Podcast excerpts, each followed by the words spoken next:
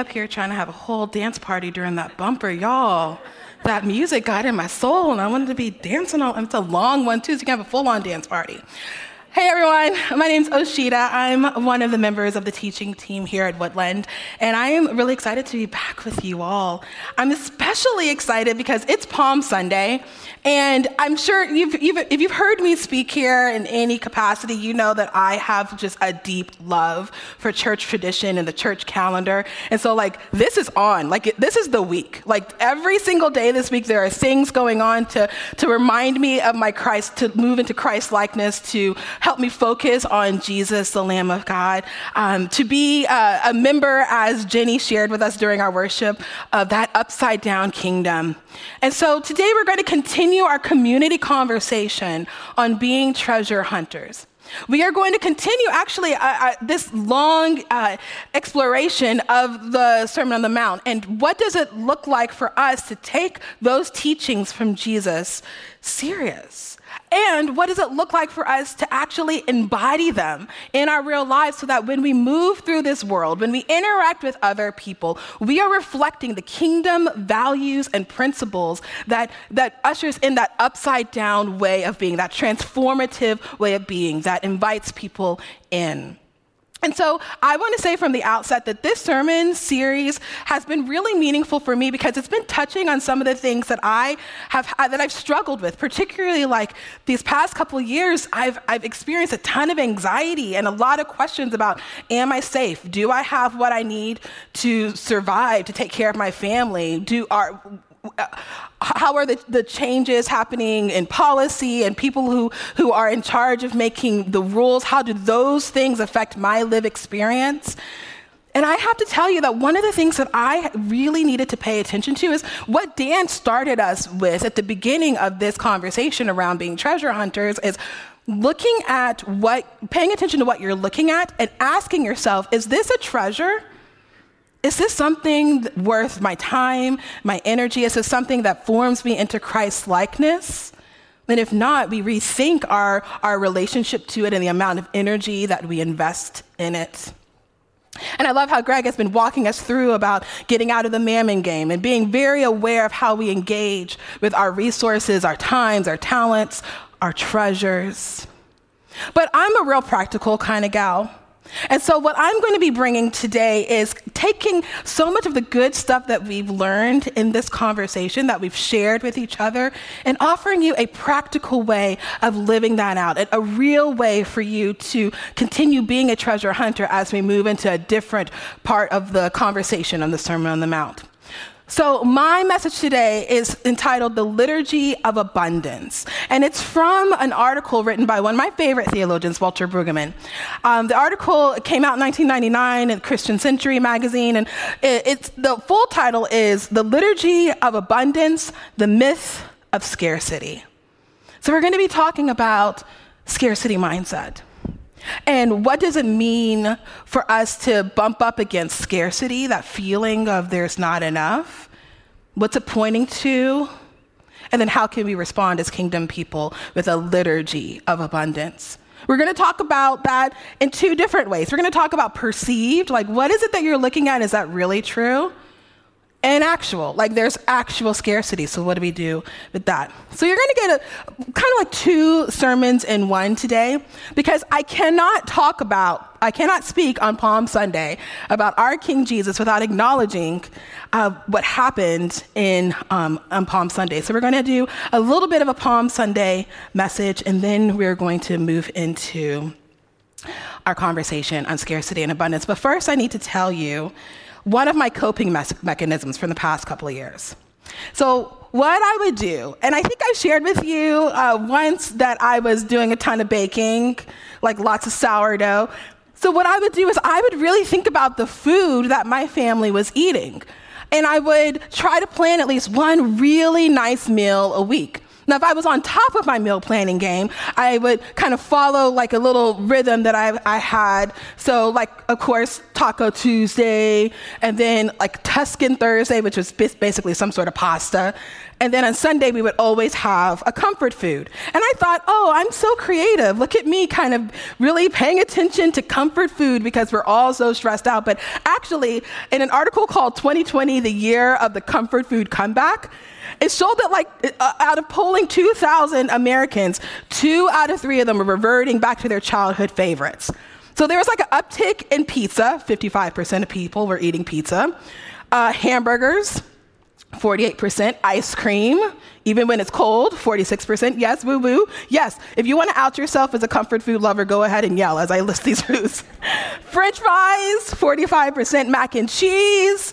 Just make sure you know that it's baked properly with the right toppings. Don't throw some weird cheese in there like pepper jack. What are you doing?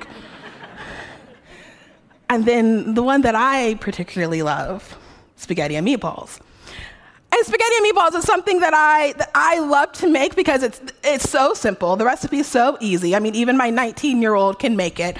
But because of my kind of my contemplative bent, the way that I'm formed, that I like to connect everything I do to paying attention to, to the spirit and what, what Christ is doing in me as I'm doing it, I had these, these little practices when I would make spaghetti meatballs. I would like get the, the meat and I would like make sure I have different kinds of, of, of like a different combination of like ground meat. And then I would like mix it together and be like, this is the community of God coming together. It was a holy moment. Don't laugh, y'all go ahead. And then I would like use food safe gloves and make little meatballs, and each meatball would be a person or a prayer request. And then, and then I, I used canned spaghetti sauce. Don't judge me. I mean, we got to cut corners where we can. But I, I had this particular spaghetti sauce that I would only use as Rao's spaghetti sauce. Okay, I would only use it. Don't don't catch me trying to feed you ragu with my comfort food. Okay. So it's my favorite. That's the one that I would always go to. That's the one that tastes like, it tastes like joy and intentionality. It tastes like a perfect spring Tuscan day where you come into a little villa and an old loving mother is there saying, Come, sit, and it tastes like all of that simmered in like tangy tomato and garlic and basil. It brings my soul alive. But one, thank you, hallelujah. But one, but one day, a few weeks ago, maybe more like a month ago, I went to Target and I saw a sign that looked like this. I saw shelves, spaghetti, uh, shelves of spaghetti sauce emptied and said, um, We're sorry, we're experiencing a shortage supply come back for more of your favorites at another time. And I was like, well, where, but, but, but where? Where, where is my, my Tuscan contemplative experience? But where? I mean, they had like the Target store brand. No. Just no. And I was standing there and, and I had what I would describe as a mini come apart. Because I thought, well, what am I gonna, well, okay, so so if, if I make spaghetti and, and meat, meat, okay, so if, do, do, are, are, the prayers still, like, can I still do the prayer? Like, it just totally threw me off because I had, I had for almost two years consistently used the same spaghetti sauce. So I'm standing there and I'm looking at these empty shelves, these really actual empty shelves, but then I'm looking like above and there's like the super expensive ones with like Italian names that I'm not even gonna try. No. And then the store brand, which again, no. And I'm standing there and I'm like, God, how am I to make spaghetti sauce? How am I to make spaghetti and meatballs? Like, I, I didn't know what to do. And I know it seems silly, but in that moment, I was experiencing this oh, like mini anxiety attack because something that I was so used to that, contr- that made me feel comfortable, that helped me feel a little bit more human, was taken away from me.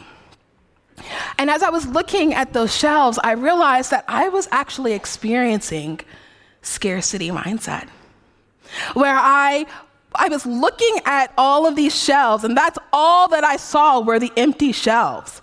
But I didn't see the possibility of, okay, maybe I take the store brand and I zhuzh it up a bit. I didn't see that. I didn't see the potential of abundance. I was caught in a scarcity mindset. Scarcity mindset activates a variety of anxieties in us anxiety about our safety, anxiety about our future, anxiety about our capacity. and probably most of all, our anxiety about the character of God.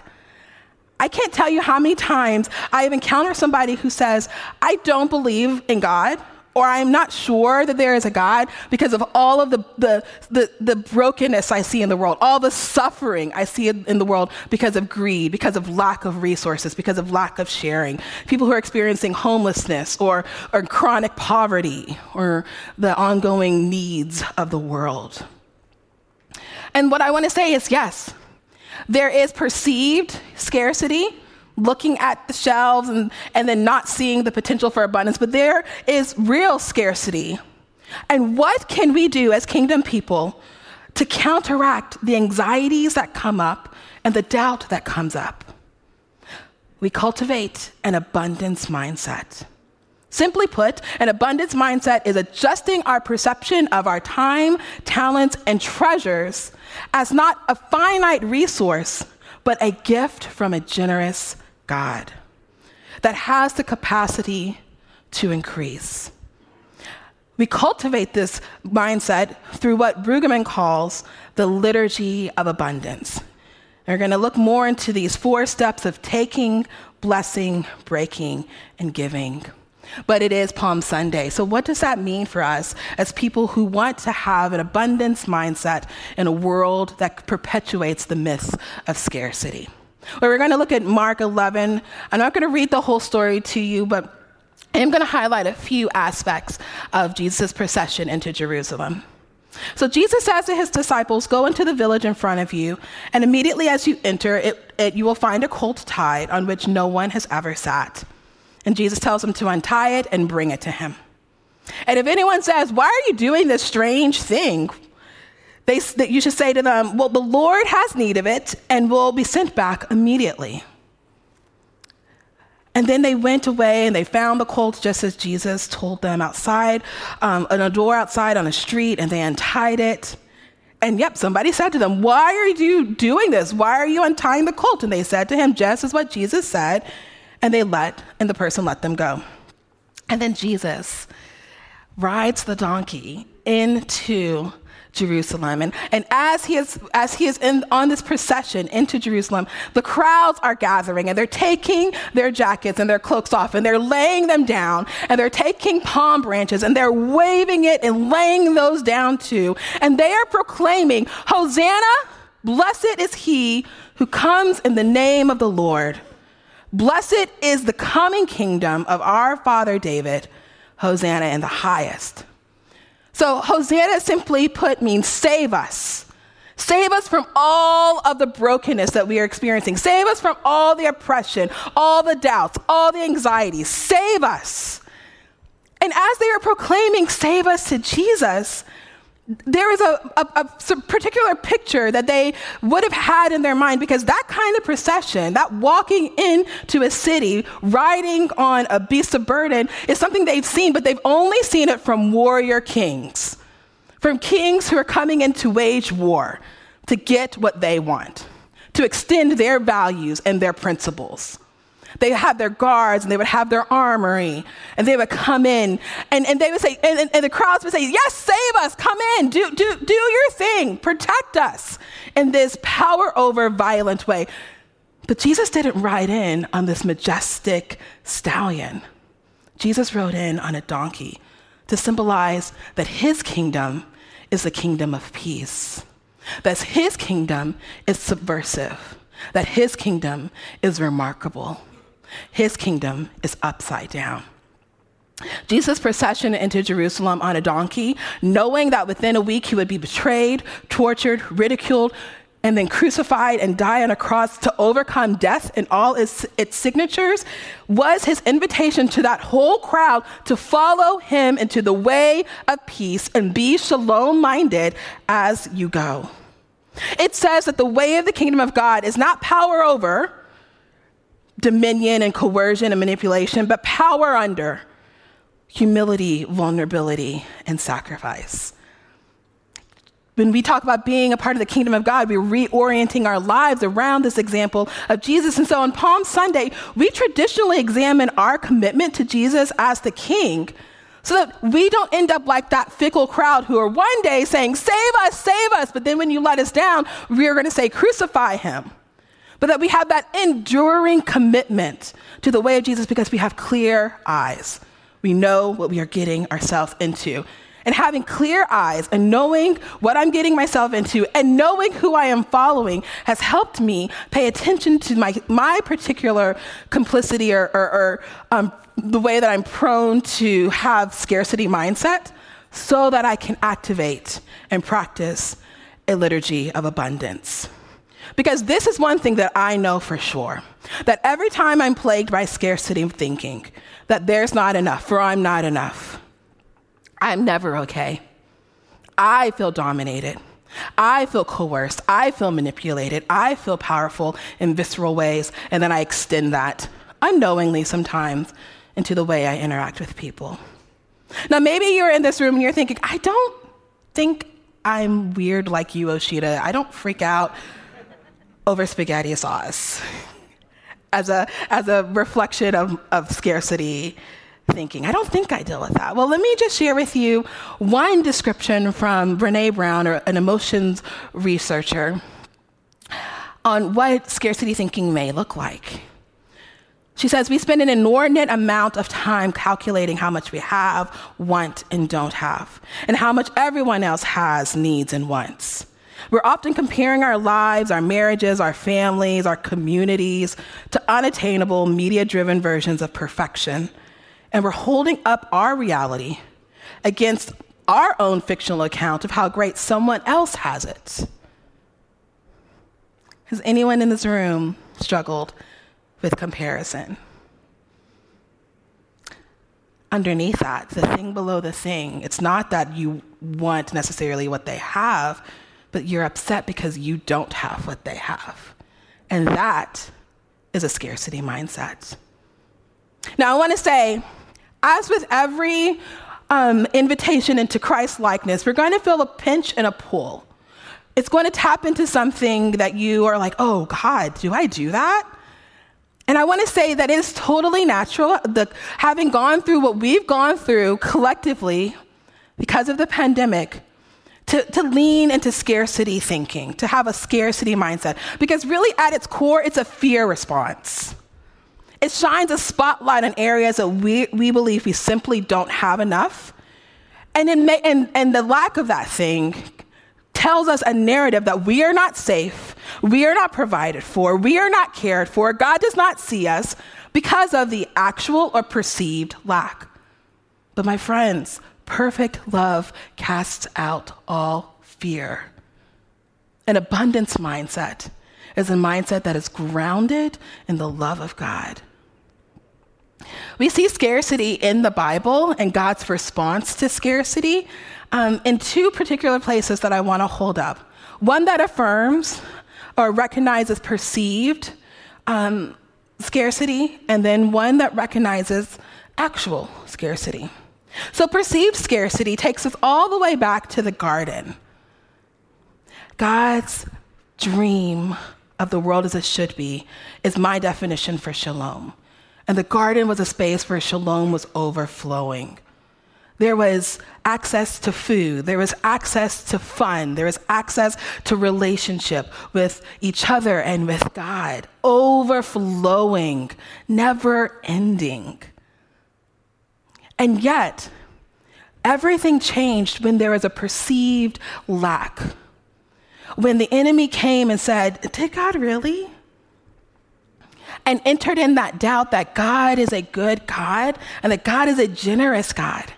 I have a lot of sympathy or empathy for, for Eve actually having my Target experience because there was tons of Target grocery, Target spaghetti sauce, and there was tons of the expensive spaghetti sauce, but the thing that I wanted, I couldn't have access to. And immediately I thought, all is lost.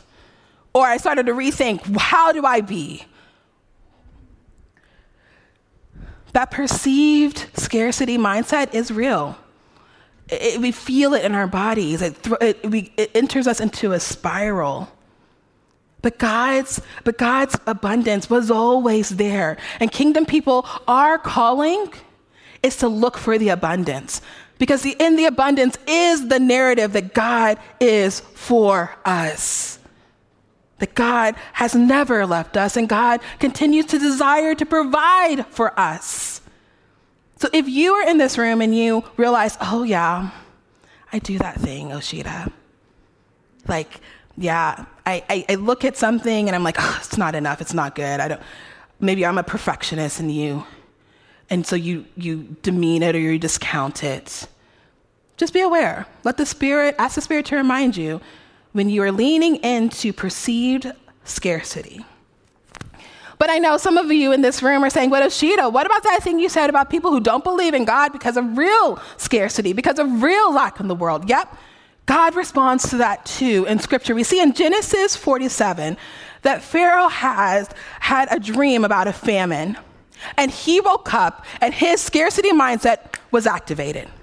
All of his anxieties started, started up about his legacy, about the, his kingdom, about the people, about his safety. All of it happened. He was living in this state of fear, and he passed that fear on to the people in the way that he responded to the famine that was coming. He was afraid that there wasn't enough to go around, so he had to control it all. He was fearful, and out of that fear, he was ruthless. He created a system where he put one person, Joseph, in charge of all of the resources. And Joseph would, instead of looking at the resources and figuring out a way to make sure that everyone who came received what they needed, he said there was a system that was set up that was like a collateral system. Like, what do you have to offer in exchange for this bounty or enough to get you through? And so people would come and they would bring um, they would give up parts of their land that God provided for them, or maybe other kinds of food that was not going to serve them as much as what, the, what was in the pantry. Or, and then when that wasn't enough, the next year, when the famine was still going, they would come back and ask for more food. And then Joseph would say, Okay, great, give me some of your cattle animals that they that they birth, that they, that they birthed and that they cared for and that they tended to. And that was a source of provision and work and maybe even companionship to them. So, Jesus, so Joseph would say, Give this to me. And then they would give it to him. And then by the third year of the famine, well, they didn't have any collateral themselves, any collateral, so they would give themselves their own bodies in exchange for maybe caring for the, the rest of their family. They would give of themselves. And, and Brueggemann says that is how the children of Israel became slaves by responding to actual scarcity as an economic transaction. What can you give me in exchange for the thing you want to keep you alive? Now, my friends, enter in with me in a thought experiment. What if Pharaoh has the dream and he wakes up and he recognizes that this is bigger than him? So he needs to have he needs to have more people around him speaking into the ideas, so being multi-voice. And then what if he said, um, you know, I am going to I'm going to avail myself to God and know that I can't control the weather, I can't control this famine, so trust that God cares about me, God cares about these people, so we've got to figure out a way for all of us to be cared for. What if, in that way of responding, everyone was fed and cared for? And then, because they're fed and cared for, they are now thinking more creatively and working harder. And, and, and, and in that community work, maybe the famine doesn't last as long. And that's a holy thought experiment. We don't know if that's the case, but that's part of our practice as kingdom people to enter into that creative thought experiment that says, What if I factor God into this? I have an actual lack, an actual need. And instead of me responding out of fear and anxiety to fix it, coercion and manipulation and uh, to fix it, I turn to God and I say, God, I, I can't do it. I'm vulnerable and I need your help. I know that you care about this need, so show me what to do. See, we have to be careful that when we are faced with an actual lack, actual scarcity, that we don't pass on that anxiety, that we don't that into to others as we are dealing with that lack from an anxious, fearful place. Brueggemann goes on to say about Pharaoh that he had all the land except that that was belonging to the priests, which he would have never touched because he needed somebody to bless them. And in that, that hoarding and holding on to something that you perceive you need, the notion of scarcity was introduced into biblical faith. And the book of Exodus records the contest between the liturgy of generosity and the myth of scarcity, a contest that still tears us apart today. So we need to have a way of seeing what God sees. We need a way to counter the scarcity of a perceived lack, or count, yeah, counter the scarcities that comes with perceived lack, and counter the scarcity from actual lack. Now, the first thing that I would say, the very first thing before we, we begin living into what Brueggemann calls the liturgy of abundance, is to go back to what we have talked about in Matthew 6, 25 through 34. And I'm not going to read it because we have spent some time sit, sitting in it. This whole passage invites us to do something incredibly important. Stop all of our fretting. Take a moment, take a deep breath, and look around. Look around at the world that God has placed us in and all of the ways that the world resounds that God is a generous and good God. From the birds to the grass, look and see how God provides for them. My favorite song is His Eye is on the Sparrow. And when I recognize scarcity mindset creeping in and that anxiety and my desire to control that anxiety with power over response, I sing that song to myself His eye is on the sparrow, so I know He watches me.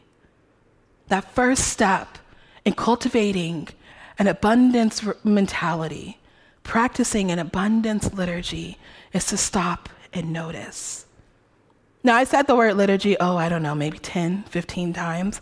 And I'm sure that when you hear it, maybe you've heard me say it and you immediately think, wait, is she talking about that thing that Catholics do? Like those prayers that they pray or those responsive readings? Like, is she talking about like a very boring kind of faith? Because I'm not about that life. And I think that oftentimes the way that we see liturgy show up in church communities is through readings and prayers. Maybe the songs that we sing or the actions that we take in a worship gathering can be called a liturgy. Maybe you've heard liturgy called the work of the people, which kind of just says like all the people bring their whole gifts to a worship gathering, and in that space, there is liturgy, or that is a liturgy. But actually, liturgy is liturgia it's a Greek word that, that means laos, the people, and ergos, a work. It, it is actually more commonly pointed to what happens in a community when there's a benefactor who says, I want this community to do something good for the world. I want them to build something or have an initiative, and so I'm going to provide for this community. And then they take those funds and they do something to the glory of God. It's a public service usually from a private benefactor. So then it's not just about the people and their gifts and what they have to bring. It's about the community coming together and coming up with this one beautiful way of moving through the world that invites people in to see God as good and generous and for them. Theologian Maggi Dawn says liturgy might legitimately be said to be work for God that transforms our world and benefits people. Liturgy isn't mine or yours. We can't hoard it or hold on to it. It's not about us. When we talk about the liturgy of abundance, it is this practice of us coming together, embodying, using our bodies and our, our gifts and our times collectively to tell a story of God's generosity because we believe that God is always for us, that we believe that God desires to whisper in this moment the same thing God whispered in the garden it is good. Liturgy is the community of God saying, Yes, it is good. Even when things, we perceive things as not good, or even when things actually are not good, we are creative enough to enter into an abundance, a, a liturgy of abundance, a way of moving that reminds ourselves of God's abundance so that we can proclaim, may not be good out there, but it is real good here. It is good. So we're going to be in Matthew 14. I'm going to tell the story. I'm going to para- paraphrase the story a little bit. If you want to go look at it um, in depth, you want to read it this week, maybe as a part of your devotion. Um, it's Matthew 14, 13 through 21. So Jesus heard um, what had happened, and so he withdrew to a solitary place. And then, even hearing, hearing of this, the crowds followed Jesus. So, even Jesus pulled away, got alone with God, but then the crowds still were looking for him. And so, when Jesus came back from his time of stopping and reminding himself of his Father and his Father's will and his Father's character, being shored up in that, he entered back into the space of a large crowd. And he had compassion on them and he healed them. And then as evening was approaching, the disciples came to him and, and they said, Listen, Jesus, this is we're we're way far out. Like you took your solitary in a in a way, way out, like remote place. Good on you, Jesus, not so great on us. There's thousands of us. So here's the deal. They are hungry. They are in need, and we don't have anything to offer them. So send them back. Yes, yes, they're experiencing your love. Yes, yes, upside, upside down kingdoms on the move. Yes, yes, you're healing them. But we got to stop that because people are hangry and they're not very nice when they're hungry. So let's send them away. And then, like, they can come back and we can just pick it right up, back up. And then Jesus, in response to their, the disciples' initial perceived scarcity mindset, says, Well, wait, they don't need to go anywhere. You give them something to eat. Jesus offered them a liturgy of abundance. And then it said, okay, right, right, right, Jesus, yes, yes, yes. Our bad.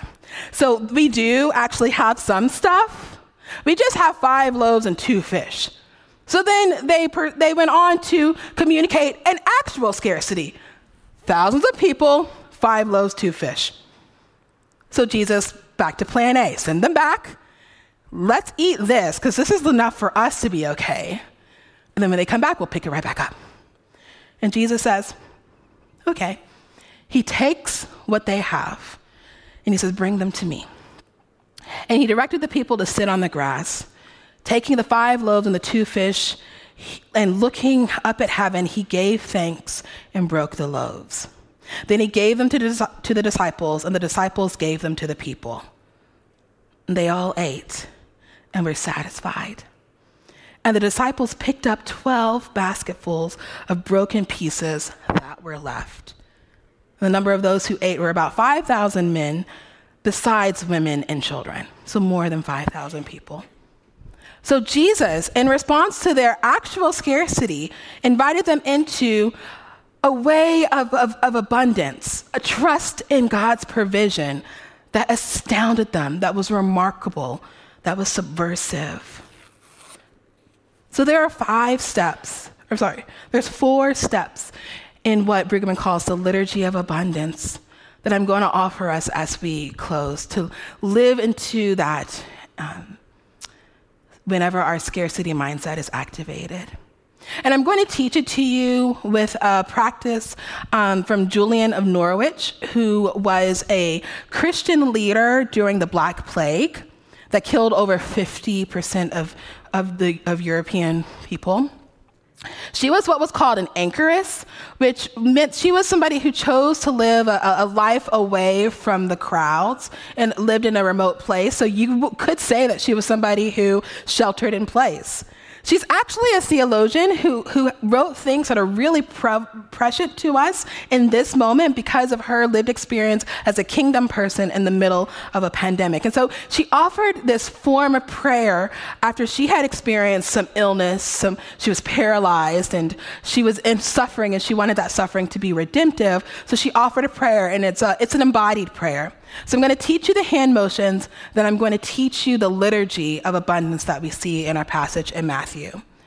So the first hand motion that Julian Norwich uses in her prayer is this cupped hand motion. So if you want to go ahead and do that, a cupped hand motion. And then the next motion is raising of your hands, this movement of surrender. Then the next motion is covering your heart, holding close, grounding yourself. And then the last movement is this opened, armed. Maybe you're carrying something or it's further down, whatever feels good for your body. So, cupped hands, surrender, grounded, and release.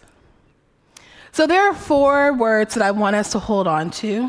I'm going to say them for us, and then I'm going to invite us to do the hand motions in a prayer of the liturgy of abundance. So the first that we see in our passage is that Jesus took what was offered, what was there. However small and insignificant it was, he took it and he held it in his hands. And then Jesus offered it to God. He blessed it. He offered gratitude to God and invited the Father to give him wisdom and how to extend it in a way that was remarkable so that all were satisfied. And then he broke it. He broke it and he made it smaller. He made it smaller so that there was some for him, but then some for all. And then he gave it. He gave it to the disciples. And hope and faith and joy spread in that community because of that act of generosity. So, if you want to um, join in with me in this liturgy of abundance, this embodied work of our people, join me in a little prayer, and then I'll close us. So, Lord, and if you want to stand up or sit down, whatever feels good for your body, go ahead. So, Lord, we come before you as people plagued by scarcity mindset. Lord, help us take that which you have given to us and hold it in our hands and honor it for the gift that it is. Lord, help us bless the gifts that we have, however small they may be, however many ways we want to discount it or demean it. Let us bless it and give it back to you. Give us wisdom and discernment on how to use it and supernaturally bless it to care for many. Lord, let us break. Let us break it into smaller pieces, resisting that fear of hoarding and, and scarcity, resisting it and, and letting go of it. Let us be grounded in our belovedness to know you will care for us. And then let us give freely, generously, hopefully. Amen. This Thursday is Maundy Thursday, and it's a day where we traditionally come together and have a meal. Um, it's derived from the Latin word command, where we, we spend some time reflecting on Jesus' commandment to love one another as I have loved you. Um, in some Maundy, Thursday dinners, there's feet washing, there's definitely taking the communion and reading when Jesus was with his disciples that one last time. And so maybe this Thursday, as you are preparing to come to Good Friday service and enter into Holy Saturday, which is traditionally a day of silence and reflection, and then on into Easter Sunday, maybe this Thursday, practice the liturgy of abundance, taking, blessing, breaking, giving. Maybe kind of do this on Holy Thursday so that it becomes a part of your bodied, embodied response so when scarcity pops back up. And then we're going to say together as we close the Lord's Prayer um, that Greg has been leading us in. So if you will say it with me, this will be our closing response to what God has brought to our conversation today. So it's on the screen behind us. Let me take a sip of water.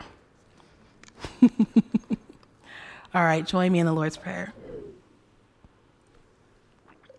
Our Father in heaven, hallowed be your name. Your kingdom come, your will be done, on earth as it is in heaven. Give us this day our daily bread, and forgive us our debts, as we have also forgiven our debtors and bring us not into the time of, e- of trial, but rescue us from the evil one. Amen and amen. A few things I want to um, remind you about and invite you into. Um, if you would like to hear a little bit more of scarcity mentality and the liturgy of abundance, I will be with Shauna and Dan on the Musecast this Tuesday at 4 o'clock. If you want to kind of continue this conversation with others, we follow a relational guide, and so we are sharpened in relationship with each other. Consider joining a gathering group where you can continue having these conversations and being sharpened by other kingdom people. And more information for that is on the website. Prayer team, I would thank you for your love and service of this community, and I invite you up. There are our prayer warriors ready and here to hold space for you to process any of the emotions that may have come up as you've heard my message today, or that the Spirit has just been touching on, or anything going on in your life. If you have actual scarcity and you love prayer for it, they are here for you in, in the building and then also online. There is prayer, um, and the link to that is on the screen. And then finally, next week, we celebrate Jesus, our risen King. And we want to make sure that all of our little kingdom people have space for that celebration to be with each other and say, It is good, and their sweet little voices. So we just ask that you make sure to register your littles so that there's space for them here next week on Easter Sunday. Well, my friends, it's been a joy to be with you. Go in peace to love and serve the Lord. Amen.